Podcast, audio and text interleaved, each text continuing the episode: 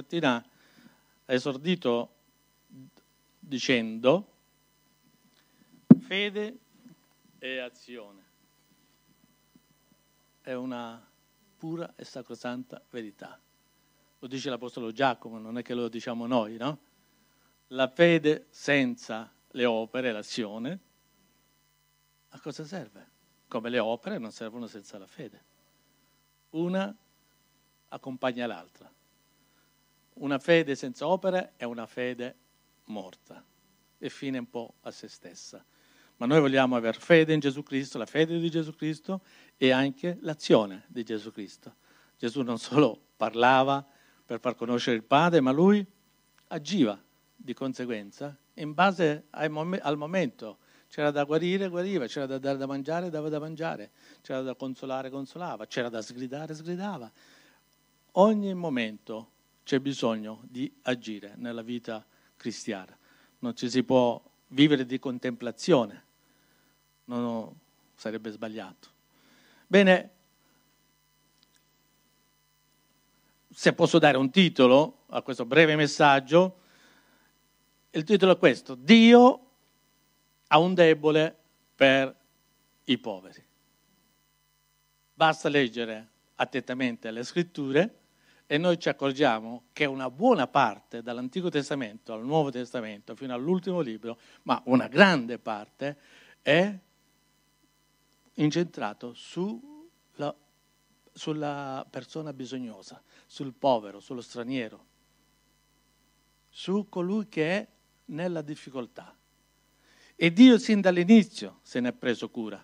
Non ha lasciato le cose così, vanno come vanno, ma quando ha dato le leggi a Mosè, quando ha dato le disposizioni, ha parlato e ha dato molte disposizioni che riguardano i poveri.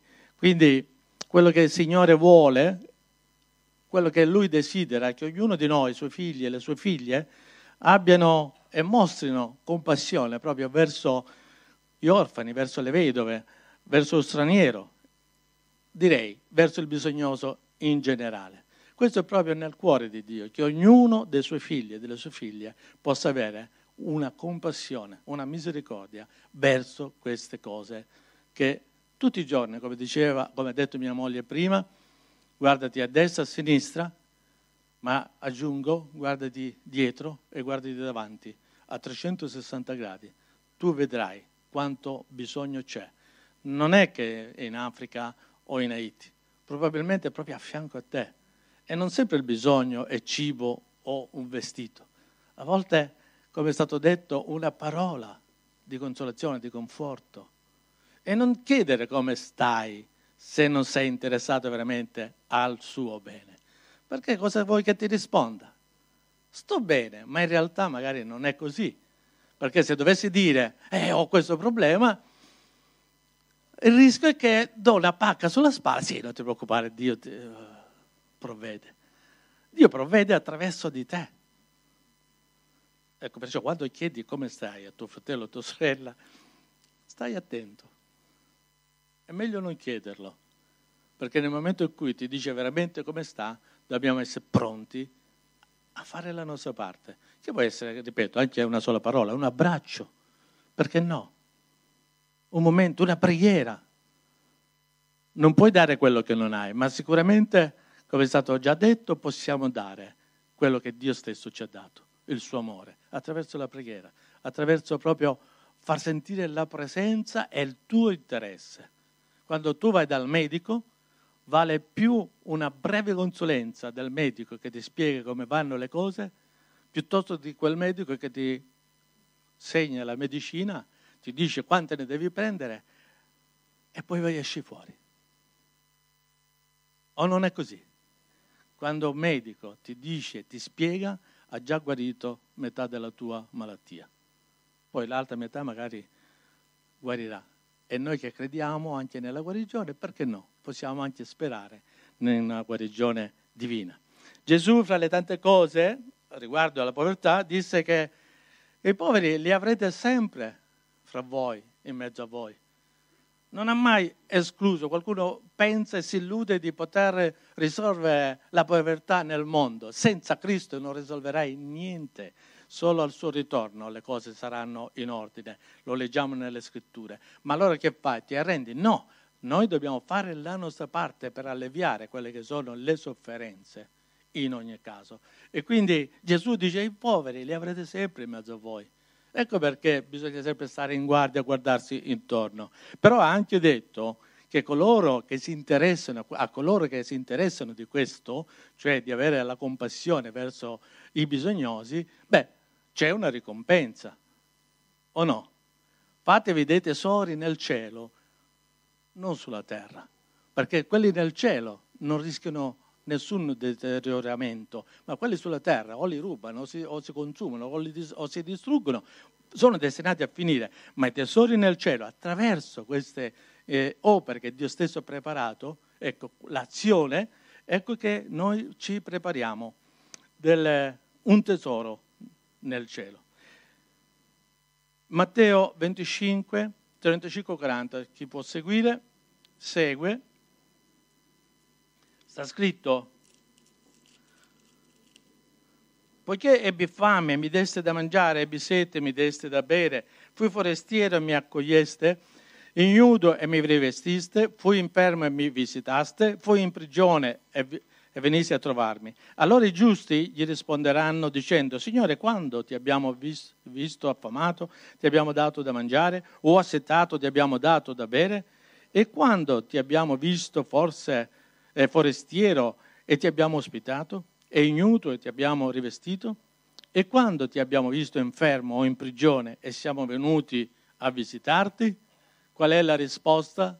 La risposta la conosciamo molto bene, chissà quante volte abbiamo letto questo passo o questa parte della scrittura. E il re rispondendo dirà loro: in verità vi dico, in quanto che l'avete fatto a uno di questi miei minimi fratelli, l'avete fatto a me. A chi stiamo facendo noi? A Marcello? Al pastore? Al pastore Filippo? Dico i nomi che più mi ricordo. No. Ultimo beneficiario di questo è Gesù. L'ultimo. È il tesoro che tu ti stai costruendo. Quindi quando leggiamo però dobbiamo stare attenti poi veramente a farla nostra questa parola ed agire di conseguenza. Non sempre ci riusciamo perché noi siamo ancora di natura imperfetta, quindi abbiamo il malumore, una mattina ci sentiamo, una mattina non ci sentiamo, a volte lo faccio, a volte lo... È questione di educazione, cioè di educarsi alla parola e a fare, sia quando ti senti bene, sia quando non ti senti quando ti senti male, sia quando hai 100 euro in tasca, sia quando ne hai soltanto uno. C'è sempre una piccola parte di te che può essere donata. Gesù si è donato totalmente. Beh, noi potremmo donarci un pochino, attraverso anche le nostre risorse. Ma non ne ho per me. Le briciole che cadevano dal tavolo le aveva chieste quella donna a Gesù, no? Ma anche i cagnolini, dice, si cibano. Si accontentava delle bricioline. In certe situazioni anche le briciole sono utili. Pastore, mi disse una volta in Africa un pastore, dopo che io predicai sulla fede, dice: l'altro giorno è venuta una sorella, lui mi fa questa domanda e aspettavo una risposta. E è venuta una sorella a casa e mi ha detto: pastore, per favore, dammi qualcosa da mangiare, io e la mia famiglia sono 7 giorni che non mettiamo nulla in bocca, non abbiamo niente. Ora, mettetevi nei panni del pastore, che dovrebbe avere la responsabilità di questa pecorella. E l'unica risposta che ha potuto dare è questa: sorella, io e la mia famiglia siamo solo al 4° giorno senza cibo. Io penso che c'era una frustrazione nel cuore di questo uomo qui, perché dice: non posso darti nulla. Dio non ci costringe a dare quello che non abbiamo, ma se qualcosa l'abbiamo, allora condividiamola, per poco che sia. E non ti preoccupare che quella vedova aveva dato poco, ma tutto quello che aveva. Perché talvolta noi cadiamo nell'inganno della religiosità. E se do 1 euro però è una miseria, e quindi non lo do. Stai sbagliando. Dai quell'euro. Chi ha letto Paperon de' Paperoni cominciò con 1 centesimo. Poi lui navigava nell'oro. Diamo quello che possiamo, perché nelle mani di Dio c'è la moltiplicazione. O ci siamo dimenticati del pane e dei pesci? Erano tanti per tutta quella gente? No, ma nelle sue mani anche il tuo centesimo, anche il tuo euro può essere moltiplicato. Non c'è dubbio che oggi la povertà è di una portata devastante in tutta la terra. Basta ascoltare qualche telegiornale e ci rendiamo conto che c'è una povertà, e anche qui nel nostro paese si dice che sia aumentata. Ora c'è povertà e povertà, c'è una povertà veramente di mancanza di cibo, proprio dell'essenziale, poi c'è la povertà che non posso avere il televisore di 60, come si dice, o non posso avere il telefonino, sai quello che è uscito l'altro giorno, che costa un po' di più, io quello, mi sento povero. A volte è così. Noi a volte siamo poveri semplicemente perché non riusciamo a pagare la bolletta. È una difficoltà. Purtroppo noi abitiamo e viviamo in un paese così evoluto che poi queste sono le conseguenze. Non sappiamo più fare a meno di nulla. Quindi c'è una grande povertà, e questo è dovuto a un disordine sociale, dall'ingiustizia, dal sopruso perpetrato da chi, pur disponendo tanto, non fa nulla per gli altri. E oggi vediamo le multinazionali, giusto? Non sono qui per fare nessun tipo di politica o di cose, però la pratica è questa. C'è chi si arricchisce e c'è chi si impoverisce sempre di più. Sempre di meno si arricchiscono e sempre di più si impoveriscono, perché c'è un'ingiustizia in tutto questo. C'è la prevaricazione sugli altri. Questo disordine sociale però, contro questo ordine sociale si leva la parola profetica delle sacre scritture, perché la parola ci dà tutto quello che abbiamo bisogno per contrastare questo andamento e questo disordine sociale. Nelle sacre scritture la parola profetica fa memoria degli impegni contenuti nell'alleanza, o per meglio dire nel nuovo patto. Ecco perché vi dicevo prima, Dio ha pensato sin dall'inizio ad ogni cosa per ciò che riguarda anche i bisognosi, i poveri. Quindi questo patto che è stato fatto fra Dio e il popolo di Israele è per estensione per tutta l'umanità. Questa alleanza, questo patto è orientato e orienta i cuori verso la via della vita. Ubbidisci, ascolta e vivi, dice la parola, in poche parole, e denuncia con forza tutto ciò che genera oppressione, sfruttamento e tutto ciò che lede la dignità umana. E quindi possiamo vedere già dalle Sacre Scritture, perché quello che a noi ci deve far parlare è sempre la parola di Dio. Quindi vediamo già nelle Sacre Scritture come può cambiare la società. Con l'avvento della monarchia in Israele, non era nel pensiero di Dio dare dei re, giusto? Lo sappiamo. Era tutt'altro sistema, ma l'uomo ha voluto e Dio l'ha accontentato, così poi vedi il resto. Ma con l'avvento della monarchia nel popolo di Israele, ecco che il lusso, perché quando c'è una monarchia comincia ad esserci il lusso, le necessità del re, della regina magari, della famiglia e di tutti. Quindi il lusso, le spese per mantenere un esercito, perché una monarchia è un esercito, le commercio internazionale, l'apertura con tutto e con tutti, quindi tutto può entrare, prendiamo tutto, facciamo la globalizzazione, no? Diremmo così oggi, e poi anche tutte le opere che ne conseguono di una monarchia in Israele fece un dissesto della società per come era impostata.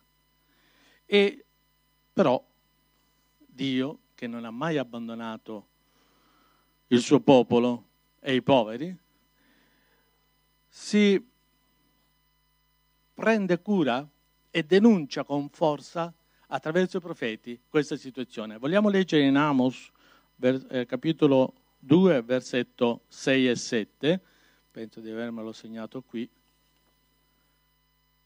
Così dice l'Eterno: per 3 misfatti Israele, anzi per 4, io non revocherò la sua punizione, perché vendono, attenzione, vendono il giusto per denaro e il povero per un paio di sandali. Essi che desiderano ardentemente vedere la polvere della terra sul capo dei miseri e pervertono la via degli umili. Un uomo e suo padre vanno entrambi dalla stessa ragazza per profanare il mio santo nome. Noi, leggendo la storia di Israele, sappiamo come si comportava Israele. Era sempre a fasi alterne, cioè dei momenti che andava a Dio, ma erano tanti i momenti, forse anche di più, quelli che si allontanava da Dio. Quindi questa situazione della monarchia, diciamo così, ha portato a disintegrare in qualche modo la società che Dio avrebbe voluto per il suo popolo. E che cosa ha fatto? Ha creato povertà, ingiustizie, soprusi. Quello che succede ancora oggi, nonostante anche nei paesi democratici vediamo che sotto sotto ci sono queste cose qui, ma in tutto questo Dio non ha mai abbandonato il bisognoso e Dio si erge come paladino e dà delle indicazioni proprio attraverso la legge, attraverso l'alleanza. Ora voglio prendere velocemente alcuni passi. Leggiamo in Levitico 19, 9,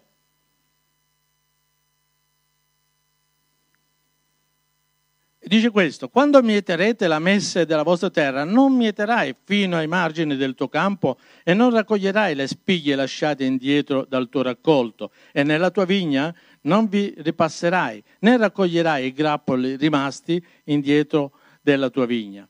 Li lascerai per il povero e per il forestiero. Io sono l'Eterno, il vostro Dio. È un comandamento. Dio sta dicendo, attenzione, quando tu raccogli, non raccogli tutto. Lascia perdere quelle spiglie che ti cadono strada facendo o quelle ai margini del campo. E così per l'uva, perché quelle sono per il povero e per il forestiero. Dio ha sempre preso cura. Vedete che non ha chiesto di dare metà del loro raccolto. Ha detto, lasciate perdere quelle che sono ai margini. E quelle che portandole vi cadono dietro, lasciatele. Quelle sono per i poveri e per gli stranieri. Questo versetto viene poi confermato anche sempre in Levitico 23, 22. Ma non è soltanto questo. È sempre il Signore fa vedere quanto si è occupato e preoccupato del bisognoso. In Esodo 23, 6, sta scritto: non distorcerai il diritto del tuo povero nel suo processo. C'è anche un'altra traduzione, anche altre, dice: non farai deviare il giudizio del povero che si rivolge a te nel suo processo. Quindi il Signore sta dicendo, attento a come ti comporti quando un povero si rivolge a te, che ha bisogno di te, che tu non devi o sovverti o cambi quello che è il suo diritto. Cosa che invece oggi non è che accadono così facilmente, non sempre si fa il diritto a chi non ha questi. E ancora più forte, possiamo leggere sempre in Esodo, in Esodo 23, 10, 11, per 6 anni seminerai la tua terra e ne raccoglierai i frutti, ma il 7° anno la lascerai riposare e rimarrà incolta, affinché ne mangino i poveri del tuo popolo e le bestie della campagna, anche degli animali si occupa, e mangeranno quello che essi lasceranno. Lo stesso farai della tua vigna e dei tuoi ulivi. Vedete che ci sono delle indicazioni precise che non si possono ignorare. E anche oggi queste indicazioni sono valide per noi, non possiamo ignorare. Dunque possiamo dire che Dio ha a cuore la cura del povero e lo possiamo confermare leggendo Deuteronomio 15, 7, 11. Se vi sarà qualche tuo fratello bisognoso in mezzo a te, in alcuna delle tue città, nel paese che l'Eterno, il tuo Dio, ti dà, non indurerai il tuo cuore e non chiuderai la tua mano davanti al tuo fratello bisognoso, ma gli aprirai generosamente la tua mano e gli presterai quanto gli occorre per venire incontro al bisogno in cui si trova. Bada che non vi sia alcun cattivo pensiero nel tuo cuore che ti faccia dire il settimo anno di remissione è vicino, e il tuo occhio sia cattivo verso il tuo fratello bisognoso, e tu non gli dia nulla. Egli griderebbe contro di te all'Eterno, e ci sarebbe del peccato in te. Dagli generosamente, e il tuo cuore non si rattristi quando gli dai, perché proprio per questo l'Eterno, il tuo Dio, ti benedirà in ogni tuo lavoro, in ogni cosa a cui porrai mano. Attento! Non pensare che sta per scadere il settimo anno e quindi tu sei libero da ogni impegno verso il tuo schiavo, verso il povero, e quindi se viene in quel momento e ti dice ho bisogno di questo, tanto sta per scadere, non gli do niente, non pago l'affitto. Attenzione, non va bene. In ogni momento dobbiamo agire di conseguenza. Questo è l'invito divino atto a intenerire il cuore e ad aprire la mano nei confronti di chi fa fatica ad andare avanti. Perciò non solo la pacca Dio ti benedice, ma se nelle tue possibilità, dice da qualche altra parte la scrittura, non lo rimandare a domani, ma farlo. Un versetto che troviamo nel Nuovo Testamento, che racchiude tutto, lo troviamo in Prima Giovanni, capitolo 3, 17, 18. Da per questo abbiamo conosciuto l'amore di Dio, perché Egli ha dato la sua vita per noi. Anche noi dobbiamo dare la nostra vita per i fratelli. Ma se uno ha dei beni di questo mondo e vede il proprio fratello che è nel bisogno e gli chiude le sue viscere, come dimora in lui l'amore di Dio? Figlioletti miei, non amiamo in parole, né con la lingua, ma a fatti e verità. E questo riprende poi quello che dice anche Giacomo rispetto alla fede e alle opere. Non amiamo soltanto con la lingua, ma a fatti e verità.